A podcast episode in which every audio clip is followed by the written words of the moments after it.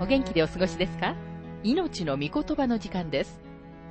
この番組は世界110カ国語に翻訳され、1967年から40年以上にわたって愛され続けている J. バーノン・マギー神学博士によるラジオ番組、スルー・ザ・バイブルをもとに日本語訳されたものです。旧新約聖書66巻の学びから、ホセア書の学びを続けてお送りしております。今日の聖書の箇所は、ホセア書4章3節から15節です。お話は、ラジオ牧師、福田博之さんです。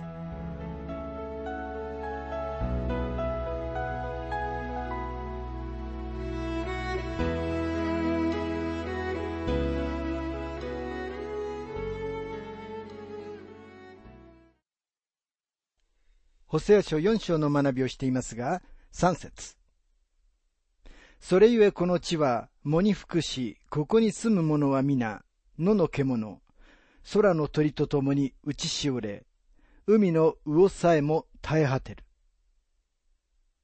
それゆえこの地は、藻に服しと書かれていますが、私たちはこの地を汚染してきました。そして今日この地は藻に服しています。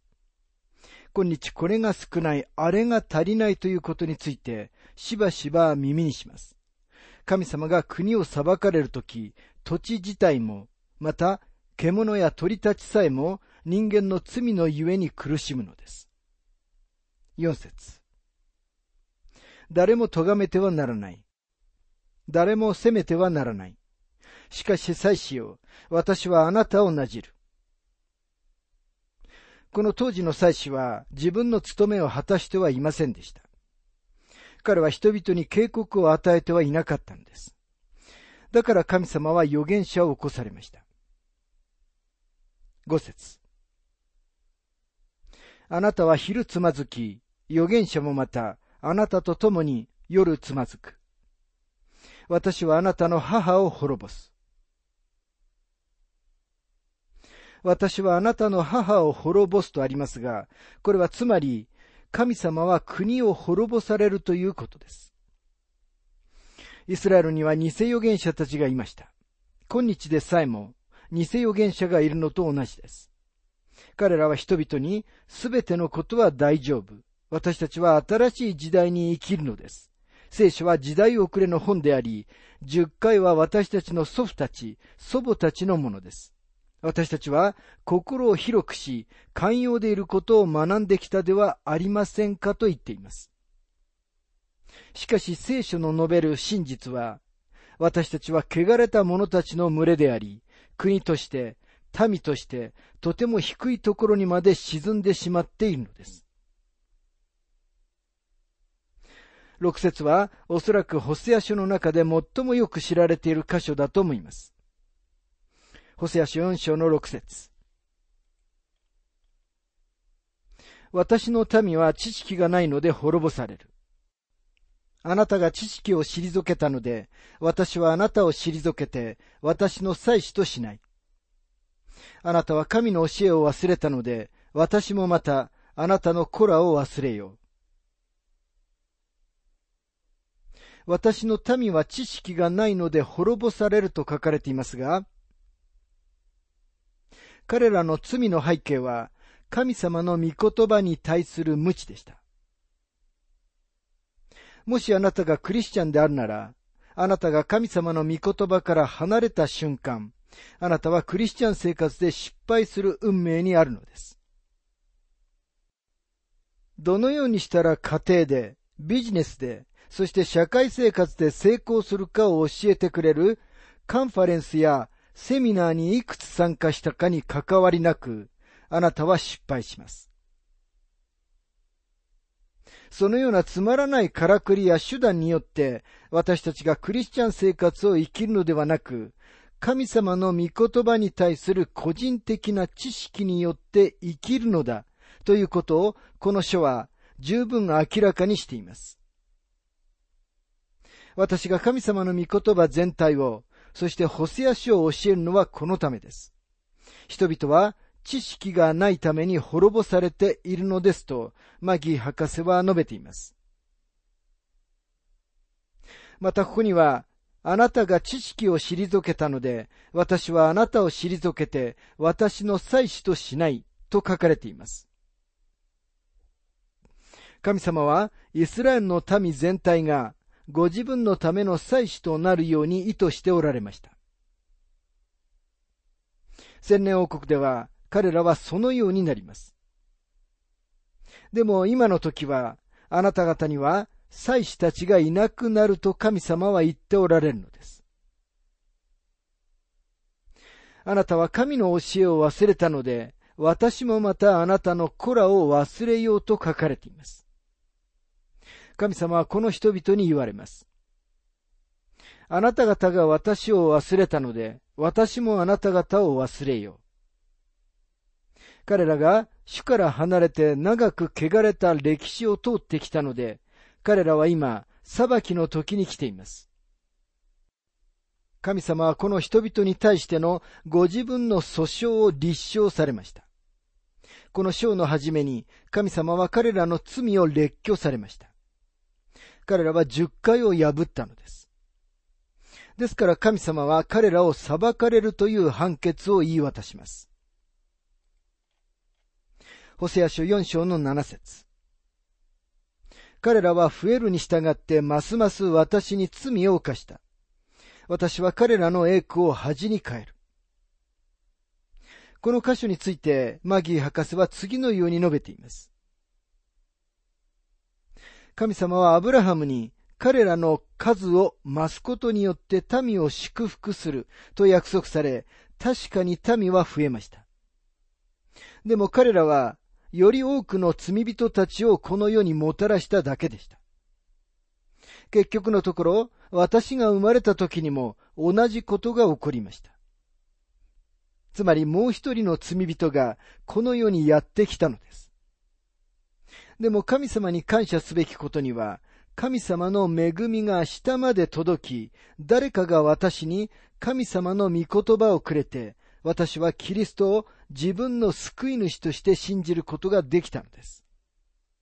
ところがこの人々は無知で、神様の御言葉の知識を何一つ持っていませんでした。私は彼らの栄光を恥に変えると書かれています。さて、イスラエルの栄光は、その上にシェキナの栄光のある宮でした。宮は、この民と共にある神様の目に見える五輪在と彼らに対する神様の明確な導きでした。そして彼らが生ける誠の神様を礼拝することは、当時の多神教の世界に対する彼らの一神教の証だったのです。それが彼らの栄光でした。その栄光が地の果てからシェバの女王を連れてきたのです。神様はホセアを通して言っておられます。私は私の栄光をあなた方から取り除く。私は私の恵みをあなた方から取り除く。そして敵があなた方のところにやってきて、あなた方を補修に連れて行くようにさせることで、あなた方を裁く。もちろん敵は次のように言うことができます。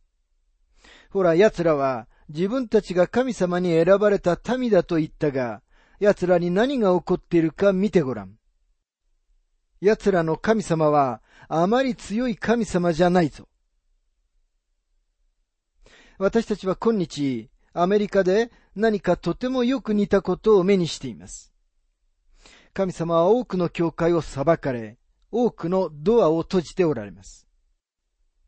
神様はまさにご自分の民を裁いておられるのです。ホセア書4章の8節彼らは私の民の罪を食い物にし、彼らの咎に望みをかけている。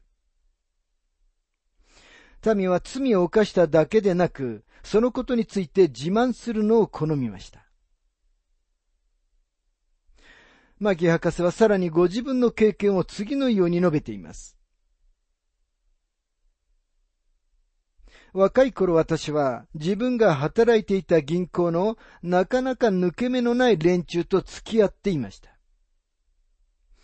特に月曜日の朝、私たちは自分たちが週末に何をしたかについて自慢することが好きでした。罪が汚ければ汚いほど、私たちはそれを自慢するのを楽しんだのです。この人々は同じことをしていたのです。彼らは彼らの咎に望みをかけているのでした。ホセア書4章の9節だから民も祭司も同じようになる。私はその行いに報い、その技の仕返しをする。不幸なことにイスラエルの祭司職は回収のレベルに落ち込んでしまっていました。マギ博士はご自分の経験を次のように述べています。ミニストリーを始めた時、私はフロックコートとウィングカラーシャツを着ていました。友人は私がまるで白く塗った塀の上から顔を出しているラバのように見えると言いました。まもなく私はその格好をやめ、座席に座っている人と同じような服装をし始めました。私は座席に座っている人と何の変わりもありませんが、どうしても講談で神様の御言葉を述べ伝えたいのです。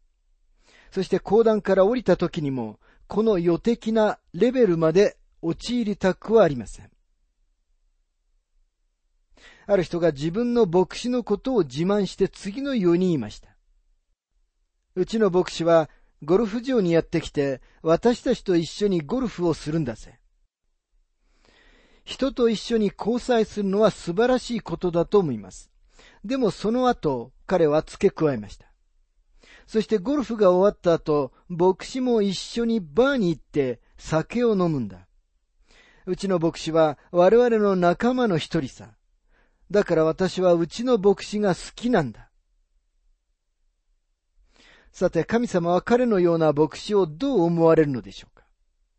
ホセア書には、だから民も祭司も同じようになる。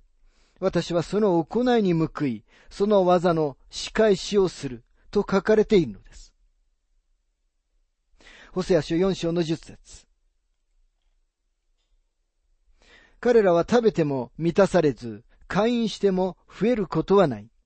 彼らは死を捨てて会員を続けるからだ。彼らは食べても満たされずと書かれていますが、言い換えれば、この地に飢饉が来るということです。アメリカに欠乏が起こる、などということを耳にするとは、誰が信じたでしょうか？私たちがマーケットで肉やパンが買えなくなる時が来ようなどとは誰が信じたでしょうか？それでも私たちは近年、そのような状況になる可能性が現実化していることを学んできました。私は神様がこの国を大恐慌の時期に裁かれたのだと思っています。でも誰一人神様に耳を傾けることはありませんでした。その後私たちは第二次世界大戦を戦わなければなりませんでした。それでもまだ私たちは神様に帰ってきてはいません。それ以来私たちには平和はほとんどなく、問題ばかりがたくさん起こっています。またここには会員しても増えることはないと書かれています。それが結婚の枠の中におけるものでないならば、神様が本当にあなたにその関係を楽しんでほしいと願っておられるようには、性的な関係を決して楽しむことはできません。そうでなければ、性的関係の中には本当の満足は一つもありません。それはただの一時的な解放のようなものであるだけで、後から自己嫌悪に陥るのです。一部の人たちはそのことを知っていますし、神様もそのことを知っておられます。神様はここでそのことを私たちのために明瞭に説明しておられるのです。ホセア書4章の11節ブドウ酒と新しいブドウ酒は資料を失わせる。英語訳には、ブドウ酒という言葉の前に、会員という言葉が入っています。この箇所についても、マギー博士は次のように述べています。今日ワシントン DC での私たちの問題の一部は、これら二つの罪によって引き起こされています。それは売春、あるいは会員とアルコール飲料です。この二つが人々が嘘をつくことと数えきれないほどの不正直なことの原因です。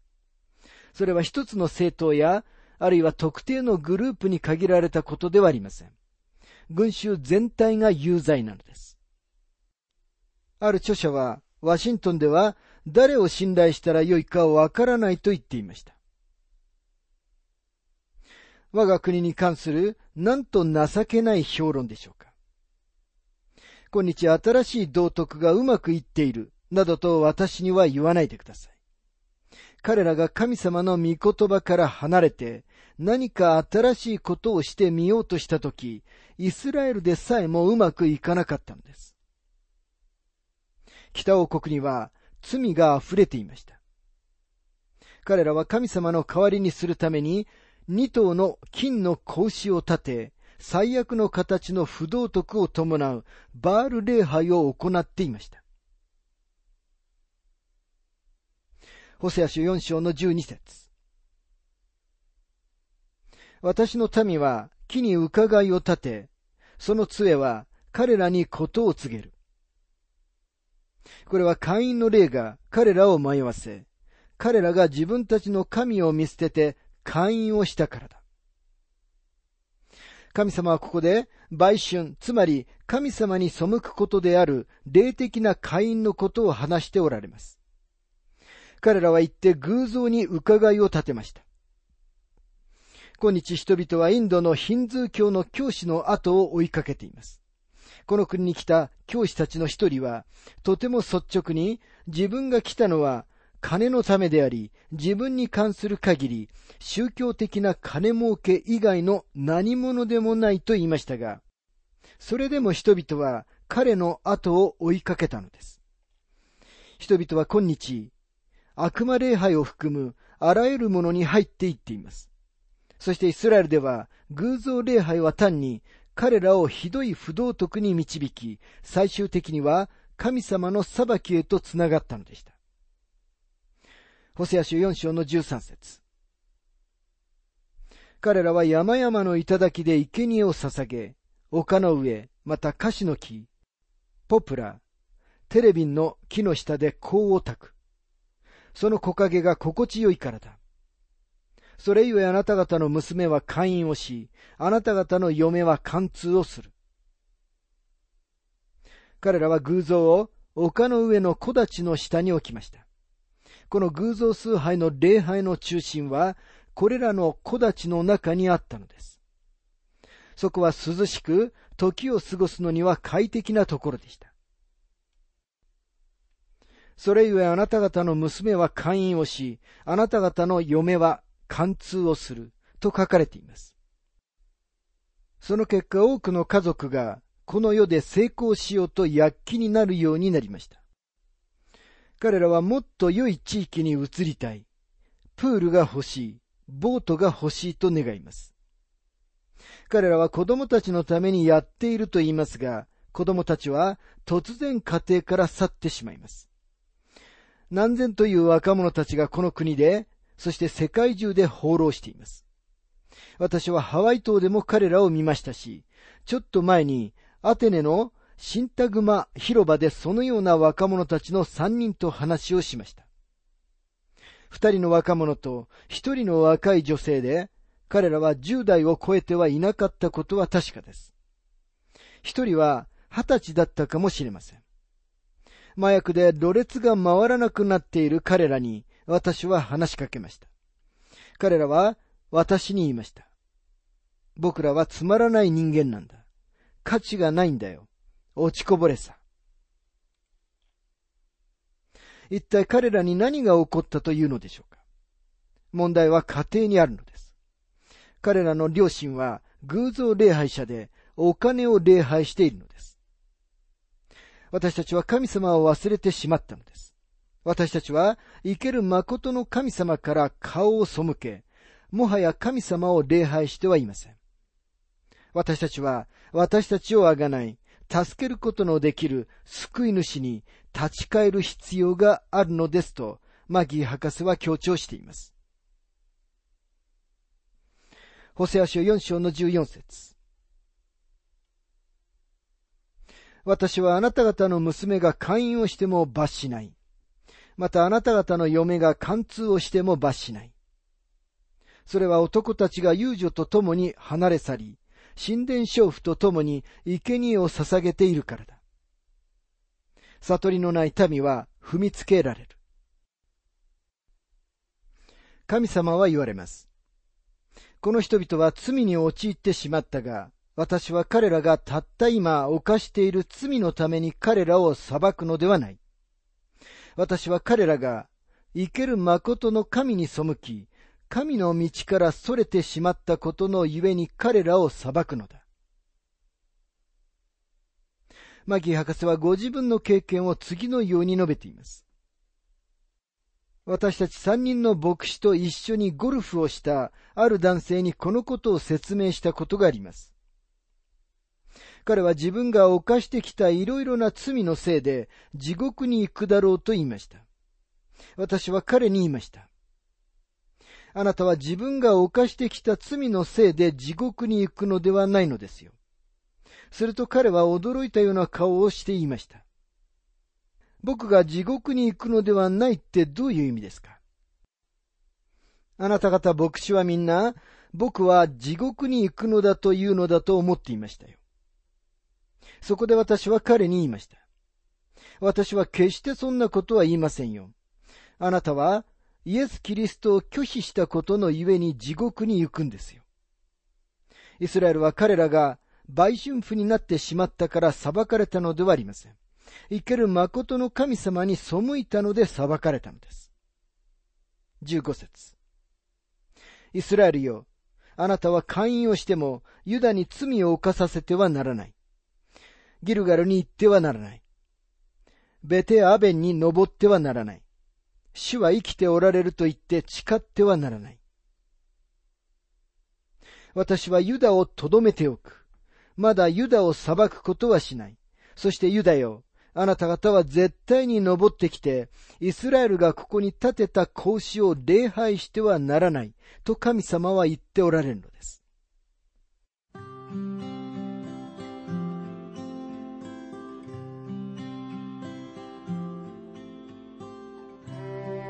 命の御言葉お楽しみいただけましたでしょうか？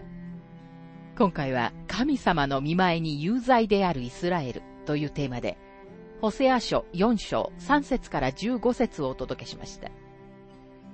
お話はラジオ牧師福田博之さんでした。なお、番組ではあなたからのご意見、ご感想、また聖書に関するご質問をお待ちしております。お便りの宛先は郵便番号592-8345大阪府堺市浜寺昭和町。4-462浜寺聖書協会命の御言葉の係。メールアドレスは全部小文字で。ttb.hbc.gmail.com または浜寺 at 浜寺バイブル .jp hamadera.bible.jp です。どうぞお気軽にお便りをお寄せください。それでは次回までごきげんよう。